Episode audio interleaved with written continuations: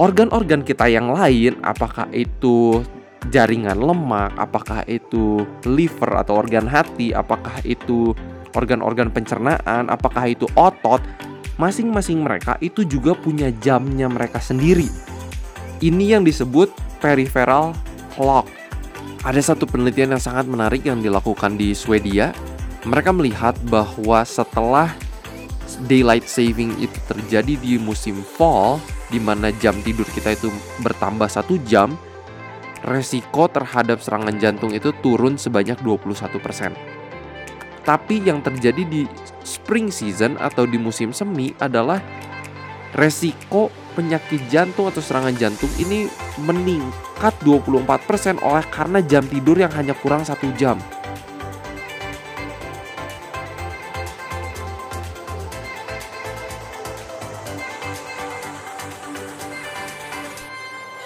Halo semuanya, selamat datang lagi di podcast Sehat Seutuhnya bersama saya Will Yonas. Di episode podcast kali ini kita akan ngobrolin soal body clock, jam tubuh manusia. Um, ini menjadi salah satu topik yang sangat-sangat menarik. Kayaknya saya sudah menjanjikan untuk membahas topik ini uh, di salah satu post kita di Instagram Sehat Seutuhnya. Dan ada beberapa teman juga yang udah nge-DM dan tanya, eh kapan nih keluar yang episode Body Clock? Dan akhirnya episode kali ini episode ke-76 akhirnya kita akan membahas soal body clock ini. Jam tubuh manusia. Ini menjadi salah satu topik yang sangat menarik buat saya ketika beberapa tahun lalu saya mulai aware kalau tubuh manusia itu ternyata memiliki sebuah jam dari salah satu presentasi dari Dr. Hana Kaliova, mentor saya di Physicians Committee for Responsible Medicine. Karena salah, salah satu penelitiannya juga adalah mengenai body clock ini. Apakah kalau misalnya kita makan di jam tertentu itu ada respon tubuh yang berbeda oleh karena sebenarnya tubuh kita itu punya jam. Dia ada sesuatu yang bisa mengatur ritme tubuh kita gitu. Eh, nah itu dia yang akan kita bahas di episode podcast kali ini menarik banget teman-teman bisa catat dan mungkin teman-teman juga bisa bagiin kalau memang teman-teman mendapatkan podcast ini tuh bermanfaat memberikan informasi-informasi yang oke okay banget untuk kesehatan kita semua. Dan saya juga menjadi lebih aware mengenai body clock ini setelah kemarin-kemarin saya sempat nonton juga video uh, masterclass, kelas masterclass dari Matthew Walker, PhD. Dia adalah seorang peneliti soal tidur dan bagaimana itu juga tidur sangat-sangat berpengaruh dengan body clock. Jadi kita akan sama belajar bareng-bareng. Yang menarik yang ditemukan adalah mungkin teman-teman udah pernah dengar istilah circadian rhythm atau ritme circadian. Itu adalah ritme harian. Ritme harian. Jadi contoh kita manusia ini punya ritme harian kan kalau kita lihat matahari pagi-pagi mulai terbit, kita mulai bangun, mulai beraktivitas, ketika matahari itu mulai uh, tenggelam, itu waktunya mulai untuk istirahat. Nah, itu salah satu yang mengatur sit, uh, ritme sirkadian atau ritme harian ya. Yang menarik adalah di dalam biologi, di dalam dunia biologi, bukan hanya pada manusia bahwa ritme sirkadian atau ritme harian ini ditemukan, tapi bahkan dari yang namanya cyanobacteria juga sudah ditemukan.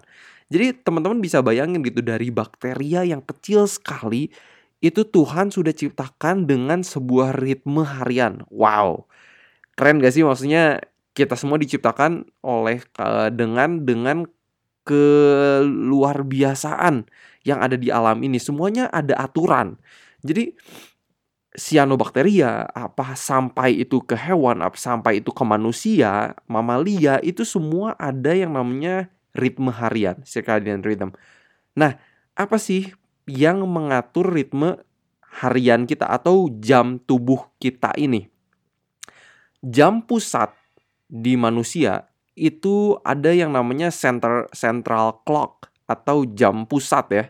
Ini sebenarnya diatur atau berada di lok lokasinya ada di bagian otak di hipotalamus namanya suprachiasmatic nucleus atau singkatannya itu SCN. Nah, SCN ini itulah yang mengatur atau berfungsi sebagai central clock dari tubuh manusia. Ini adanya di hipotalamus di bagian otak dan yang sangat-sangat mengatur central clock kita atau SCN ini adalah terang atau light. Sinar matahari adalah sinar yang sudah disediakan oleh Tuhan untuk mengatur jam sistem tubuh manusia. Matahari itu terbit di pagi hari dan terbenam di sore hari itu menunjukkan bahwa yang terbaik adalah supaya kita mulai beraktivitas ketika matahari itu ter terbit dan mulai santai, relax ketika matahari itu mulai terbenam. Masalahnya nanti akan kita bahas lebih jauh lebih dalam adalah bahwa kita manusia modern sering kali ini hidup bertentangan atau berbalik dari siklus alam ini. Dan ini sangat-sangat mempengaruhi dari body clock, dari central body clock dan ini dapat berpengaruh kepada peripheral clock atau jam-jam di organ-organ kita yang lain. Ini menarik banget karena ternyata oke okay, central clock atau pusat dari jam tubuh manusia itu diatur di otak di bagian yang SCN ini ya, suprachiasmatic nucleus.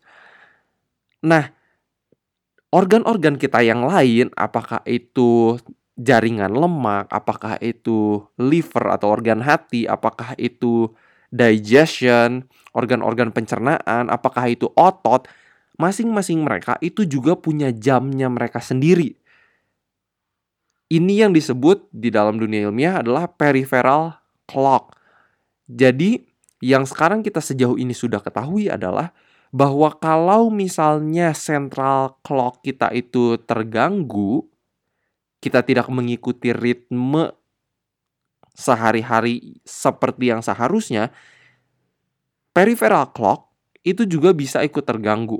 Apakah itu jam yang ada di jaringan lemak, apakah itu lemak yang ada di jari maaf apakah itu aktivitas jam yang ada di organ hati kita, di organ pencernaan, di otot kita. Ini yang bakal kita bahas lebih jauh gitu. Menarik banget. Jadi ketika seseorang hidup bertentangan atau berlawanan dengan jam alami yang Tuhan sudah ciptakan yaitu adalah matahari, itu akan ada masalah. Akan ada masalah. Oke, tadi kita udah lihat bahwa yang mengatur ritme harian kita atau jam tubuh kita itu nomor satu adalah sinar matahari atau light, terang, cahaya. Tapi ternyata bukan itu aja. Clue yang kedua yang diperhatikan oleh tubuh, oleh jam tubuh kita manusia ini adalah makanan. Nanti kita akan lihat kalau misalnya kita makan pagi hari dan makan di malam hari dengan jumlah kalori yang sama, ada beberapa penelitian yang sudah menunjukkan bahwa itu pun efeknya berbeda.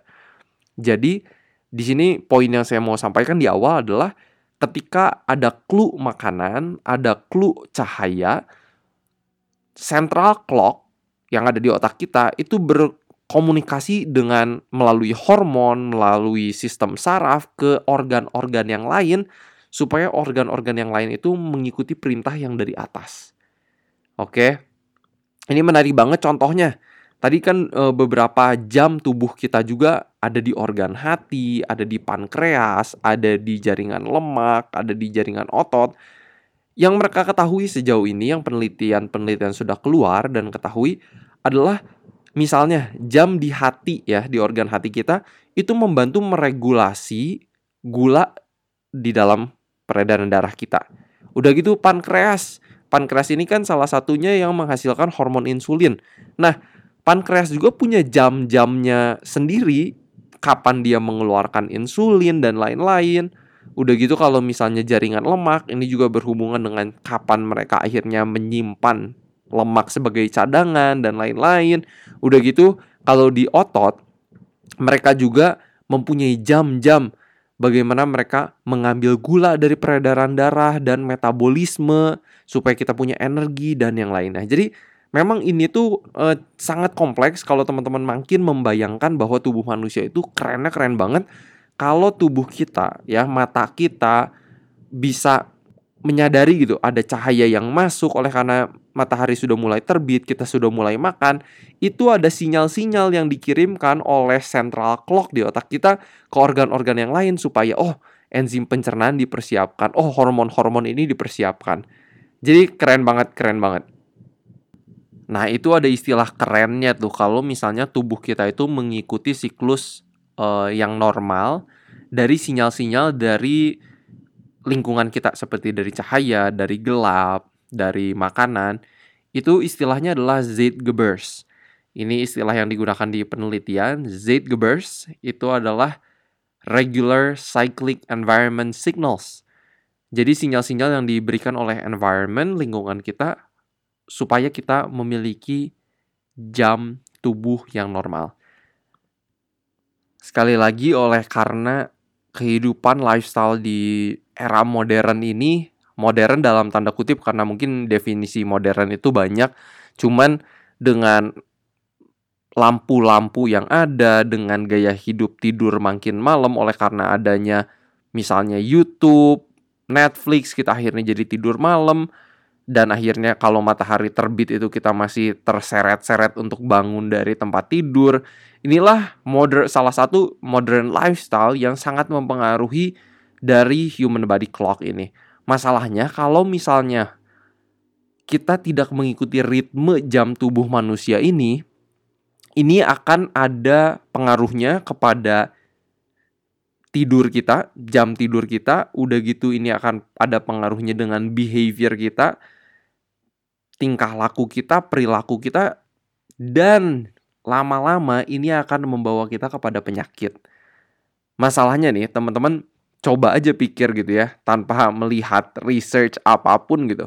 Kalau teman-teman misalnya contoh, jam tidurnya aja keganggu, teman-teman masih bangun sampai jam 12 malam, jam 5 pagi udah harus bangun kerja, badan kurang seger, kurang beristirahat, kemungkinan ya besoknya teman-teman mungkin gak akan olahraga.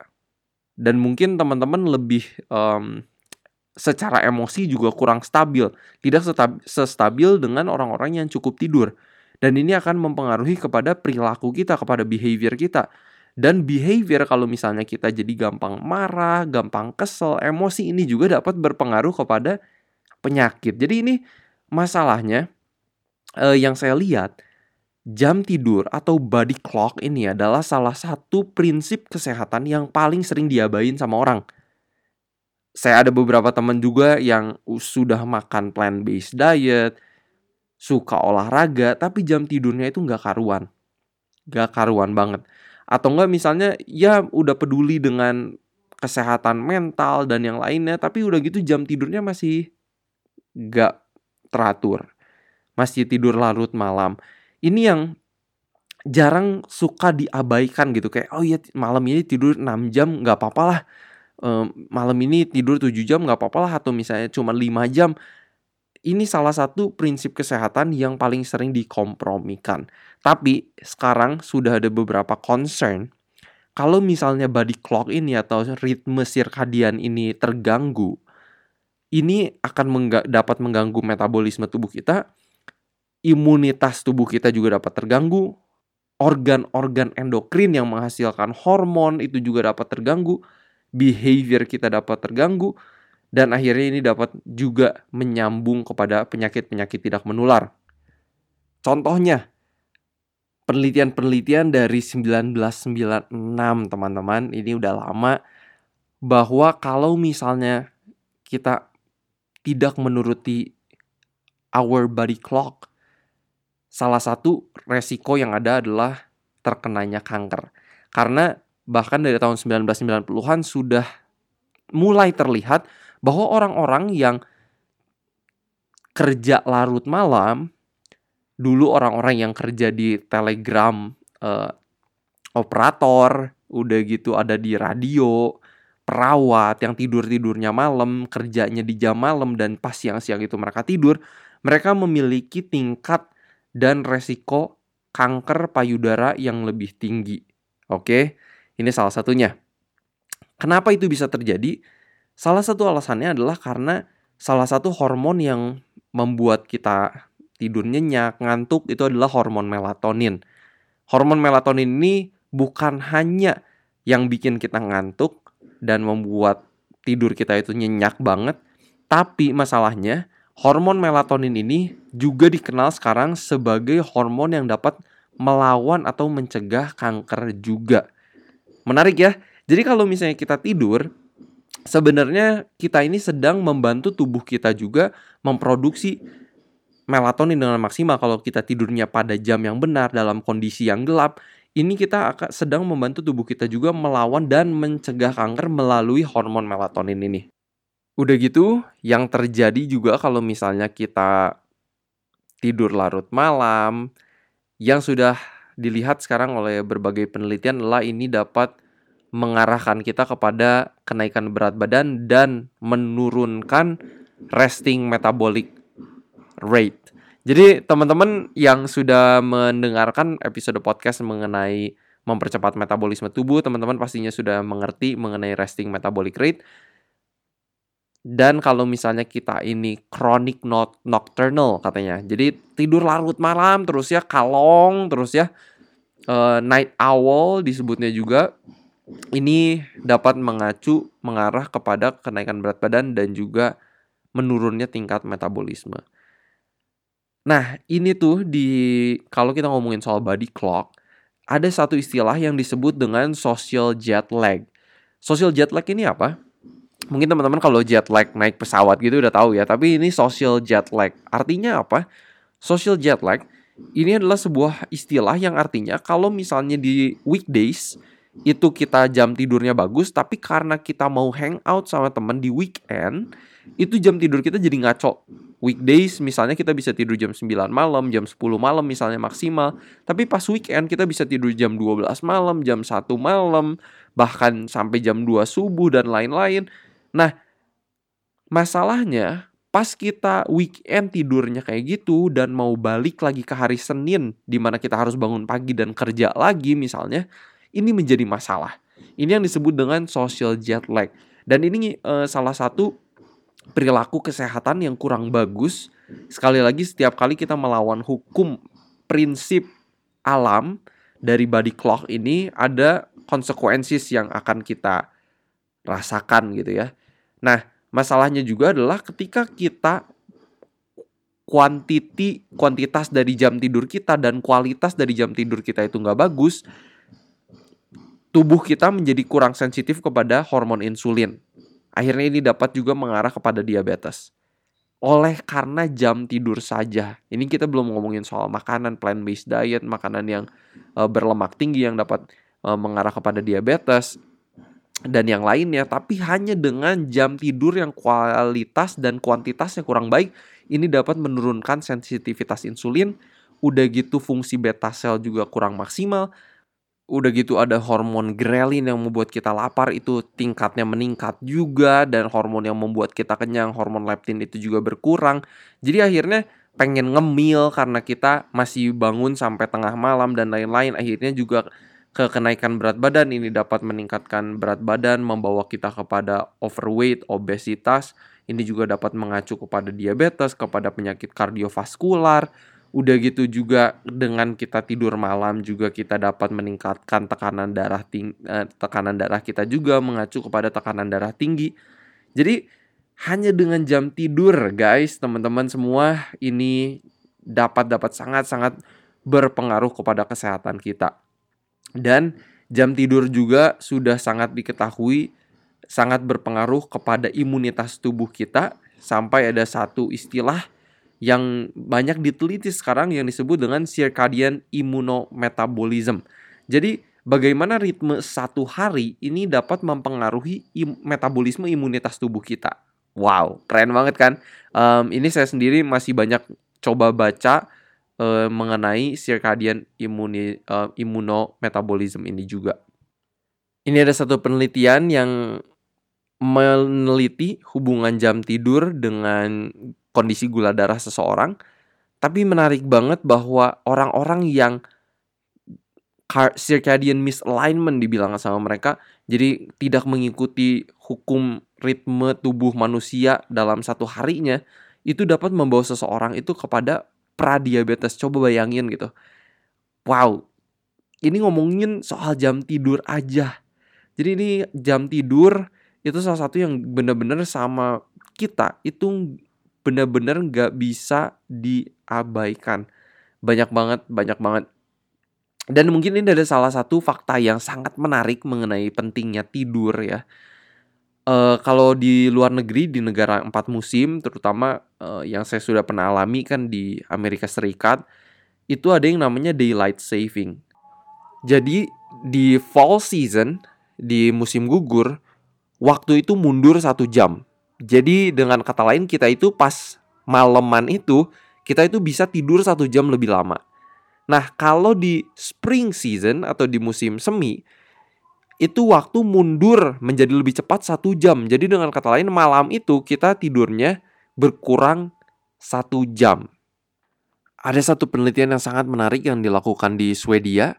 Mereka melihat bahwa setelah daylight saving itu terjadi di musim fall, di mana jam tidur kita itu bertambah satu jam, resiko terhadap serangan jantung itu turun sebanyak 21%. Tapi yang terjadi di spring season atau di musim semi adalah resiko penyakit jantung atau serangan jantung ini meningkat 24% oleh karena jam tidur yang hanya kurang satu jam. Wow, hanya kurang satu jam sangat-sangat berpengaruh kepada resiko terkenanya serangan jantung. Dan ini sudah e, banyak mulai kita ketahui kenapa. Sekali lagi, kalau misalnya jam tidur kita ini terganggu, tidak mengikuti siklus uh, alam yang ada gitu ya. Ini dapat mengganggu metabolisme gula darah dan kalau gula darah kita lebih tinggi ini juga resiko terhadap penyakit jantung juga lebih meningkat. Udah gitu juga yang sekarang sudah mulai diketahui dari penelitian yang berjudul Circadian Clock Mediated Regulation of Blood Pressure dikeluarkan di tahun 2018 bahwa jam tidur yang terganggu juga ini dapat meningkatkan tekanan darah dan juga zat atau senyawa yang menyebabkan inflamasi atau peradangan di dalam peredaran darah kita yang ber, yang bernama CRP atau C-reactive protein. Jadi ini yang dapat menyebabkan systemic inflammation ya inflamasi secara sistemik oleh karena hanya terganggunya jam tidur saja. Dan ini juga dapat meningkatkan senyawa-senyawa di dalam tubuh kita yang dapat menyebabkan inflamasi seperti interleukin 6, ada resistin, TNF alpha. Jadi senyawa-senyawa yang menyebabkan inflamasi atau peradangan di tubuh kita juga meningkat bila mana kita tidak memperhatikan jam tidur kita atau yang namanya circadian misalignment. Teman-teman bener deh, uh, semoga teman-teman makin teryakinkan bahwa banyak sekali kerugiannya ketika kita tidak mengikuti hukum alam khususnya dalam jam tidur ini gula darah bisa menjadi lebih tinggi, membawa kita kepada perjalanan kepada prediabetes dan diabetes, kepada meningkatnya tekanan darah, meningkatnya senyawa-senyawa inflamasi, dapat membuat kita juga meningkatkan resiko kita terhadap kenaikan berat badan dan obesitas. Jadi sebenarnya banyak banget dan ini simply hanya soal tidur. Dan teman-teman tadi seperti yang saya bagikan mengenai social jet lag di mana kita biasanya hari-hari biasa tidurnya oke okay, tapi udah gitu di weekend itu tidurnya jadi ngaco dan di hari Senin kita itu struggle lagi untuk bangun pagi dan lain-lain. Kenapa kita nggak set jam kebiasaan untuk kita tidur supaya kita itu punya kesehatan yang optimal dan maksimal. Kenapa kita misalnya nggak di weekend gitu ya kita bisa tidur lebih cepat dan spend waktu sama temennya pagi-pagi. Kalau yang saya lakukan adalah saya kalau mau lari di hutan ya trail run sama teman-teman kita itu banyaknya emang ke kebetulan morning person gitu. Jadi kita akan tidur lebih cepat udah gitu jam 4 4.30 itu kita sudah mulai lari kadang. Dan itu so much fun gitu. Kita punya kesehatan yang optimal kita tetap bisa mingle dan main sama teman. Kenapa kita nggak tidur lebih cepat? Udah gitu kita bisa spend waktu dari pagi melakukan kegiatan olahraga yang sangat menyehatkan. Itu kayaknya sosial uh, relationship sama teman-teman kita juga dapat. Kita juga dapat kesehatan tanpa mengorbankan jam tidur. Dan kita harus hati-hati teman-teman sama yang namanya kafein Kenapa? Karena kafein ini sudah diteliti bahwa ini dapat mengurangi jam tidur dan kualitas tidur. Ini salah satu penelitian yang keluar di 2013 berjudul Caffeine Effects on Sleep Taken 0, 3 or 6 hours before going to bed. Ini dikeluarkan di Journal of Clinical Sleep Medicine. Jadi di Amerika itu ada yang namanya sleep medicine, menarik banget ya kedokteran mengenai tidur. Tapi mereka sudah menguji bahwa ketika seseorang itu minum kopi pada saat mau tidur, 3 jam sebelum tidur, atau 6 jam bahkan sebelum tidur, jumlah jam tidur mereka itu kira-kira berkurang satu jam dari orang-orang yang tidak minum kopi. Lalu kualitas tidur mereka pun terganggu. Terutama di stage 1 dan stage 2 terhadap tidur mereka. Nah, kenapa kita concern nih uh, kalau kualitas dan jam tidur kita terganggu juga karena ini tidur ini sangat berhubungan juga dengan memori ingatan kita. Karena ingatan-ingatan kita dari short term memory misalnya kita hari ini baru belajar sesuatu di kelas atau hal-hal baru pokoknya di kehidupan kita itu akan menjadi long term memory juga bukan hanya dengan pengulangan tapi ketika kita tidur juga banyak sekali aktivitas-aktivitas yang terjadi di otak kita sehingga membuat short term memory itu dapat juga menjadi long term memory. Jadi ini perlu kita perhatikan juga. Walaupun memang guidelines-nya sekarang sejauh ini uh, konsumsi kafein yang masih oke, okay, yang masih disarankan adalah 400 mg kafein per hari Sekali lagi kalau teman-teman yang minum kopi bisa dicek, tapi ada orang yang lebih sensitif satu dengan yang lain.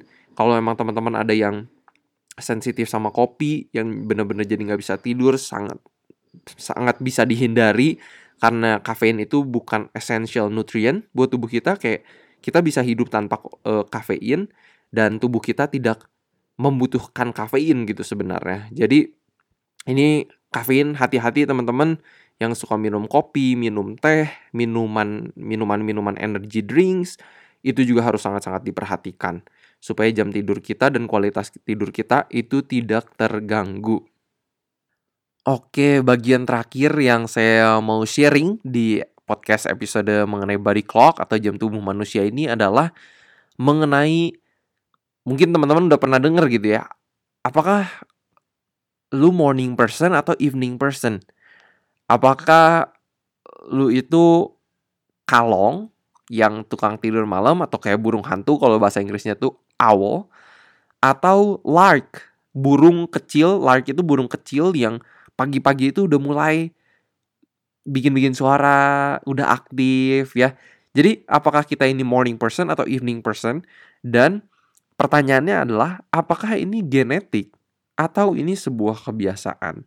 Nah istilahnya dalam uh, penelitian dan pengetahuan kesehatan manusia ini istilahnya adalah chronotype. Chronotype ini adalah disebut ya definisinya saya bacakan dari salah satu penelitian ini chronotype itu is described as a circadian or morningness eveningness preferences. Jadi chronotype ini adalah preferensi dari seseorang apakah apakah morning person atau evening person. Oke. Okay? Nah, memang ada beberapa faktor yang mereka lihat ya seperti umur, seperti gender dan juga pengaruh lingkungan. Nah, ini penting banget. Karena sekali lagi tadi di awal kita sudah bahas di SCN suprachiasmatic nucleus itu central clock tubuh kita itu sangat dipengaruhi oleh cahaya. Jadi kita bisa bilang walaupun nih penelitian-penelitian ini yang keluar di 2019, 2020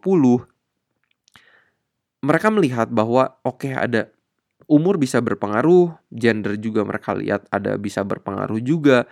Tetapi environment, lingkungan kita kalau misalnya kita terus masih pakai gadget, kita masih pakai laptop, nonton TV terus, nonton Netflix terus sampai tengah-tengah malam, tubuh kita itu mendapat sinyal kayak oh ini masih siang, oh ini masih siang, oh ini masih siang. Makanya kita nggak ngantuk, kita nggak tidur-tidur dan ini dapat mengganggu kesehatan kita.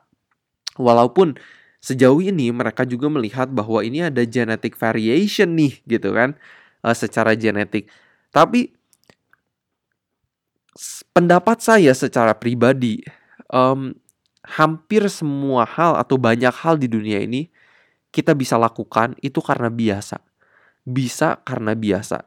Salah satu yang saya lihat ya sejauh ini karena kalau di Indonesia kita sekolah itu mulai cukup pagi. Dulu saya mulai sekolah dari SMP, SMA itu jam 6.45 itu udah mulai sekolah. Udah bunyi bel.